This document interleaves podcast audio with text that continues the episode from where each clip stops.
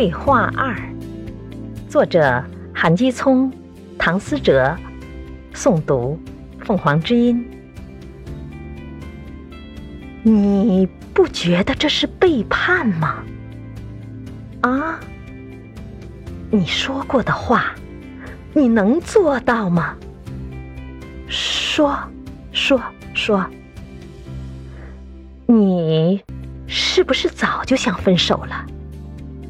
你想尽办法来刺激我，让我来提出来，对不对？对不对？你怎么那么卑鄙，那么无耻啊？啊！节选自《送给自己的情书》。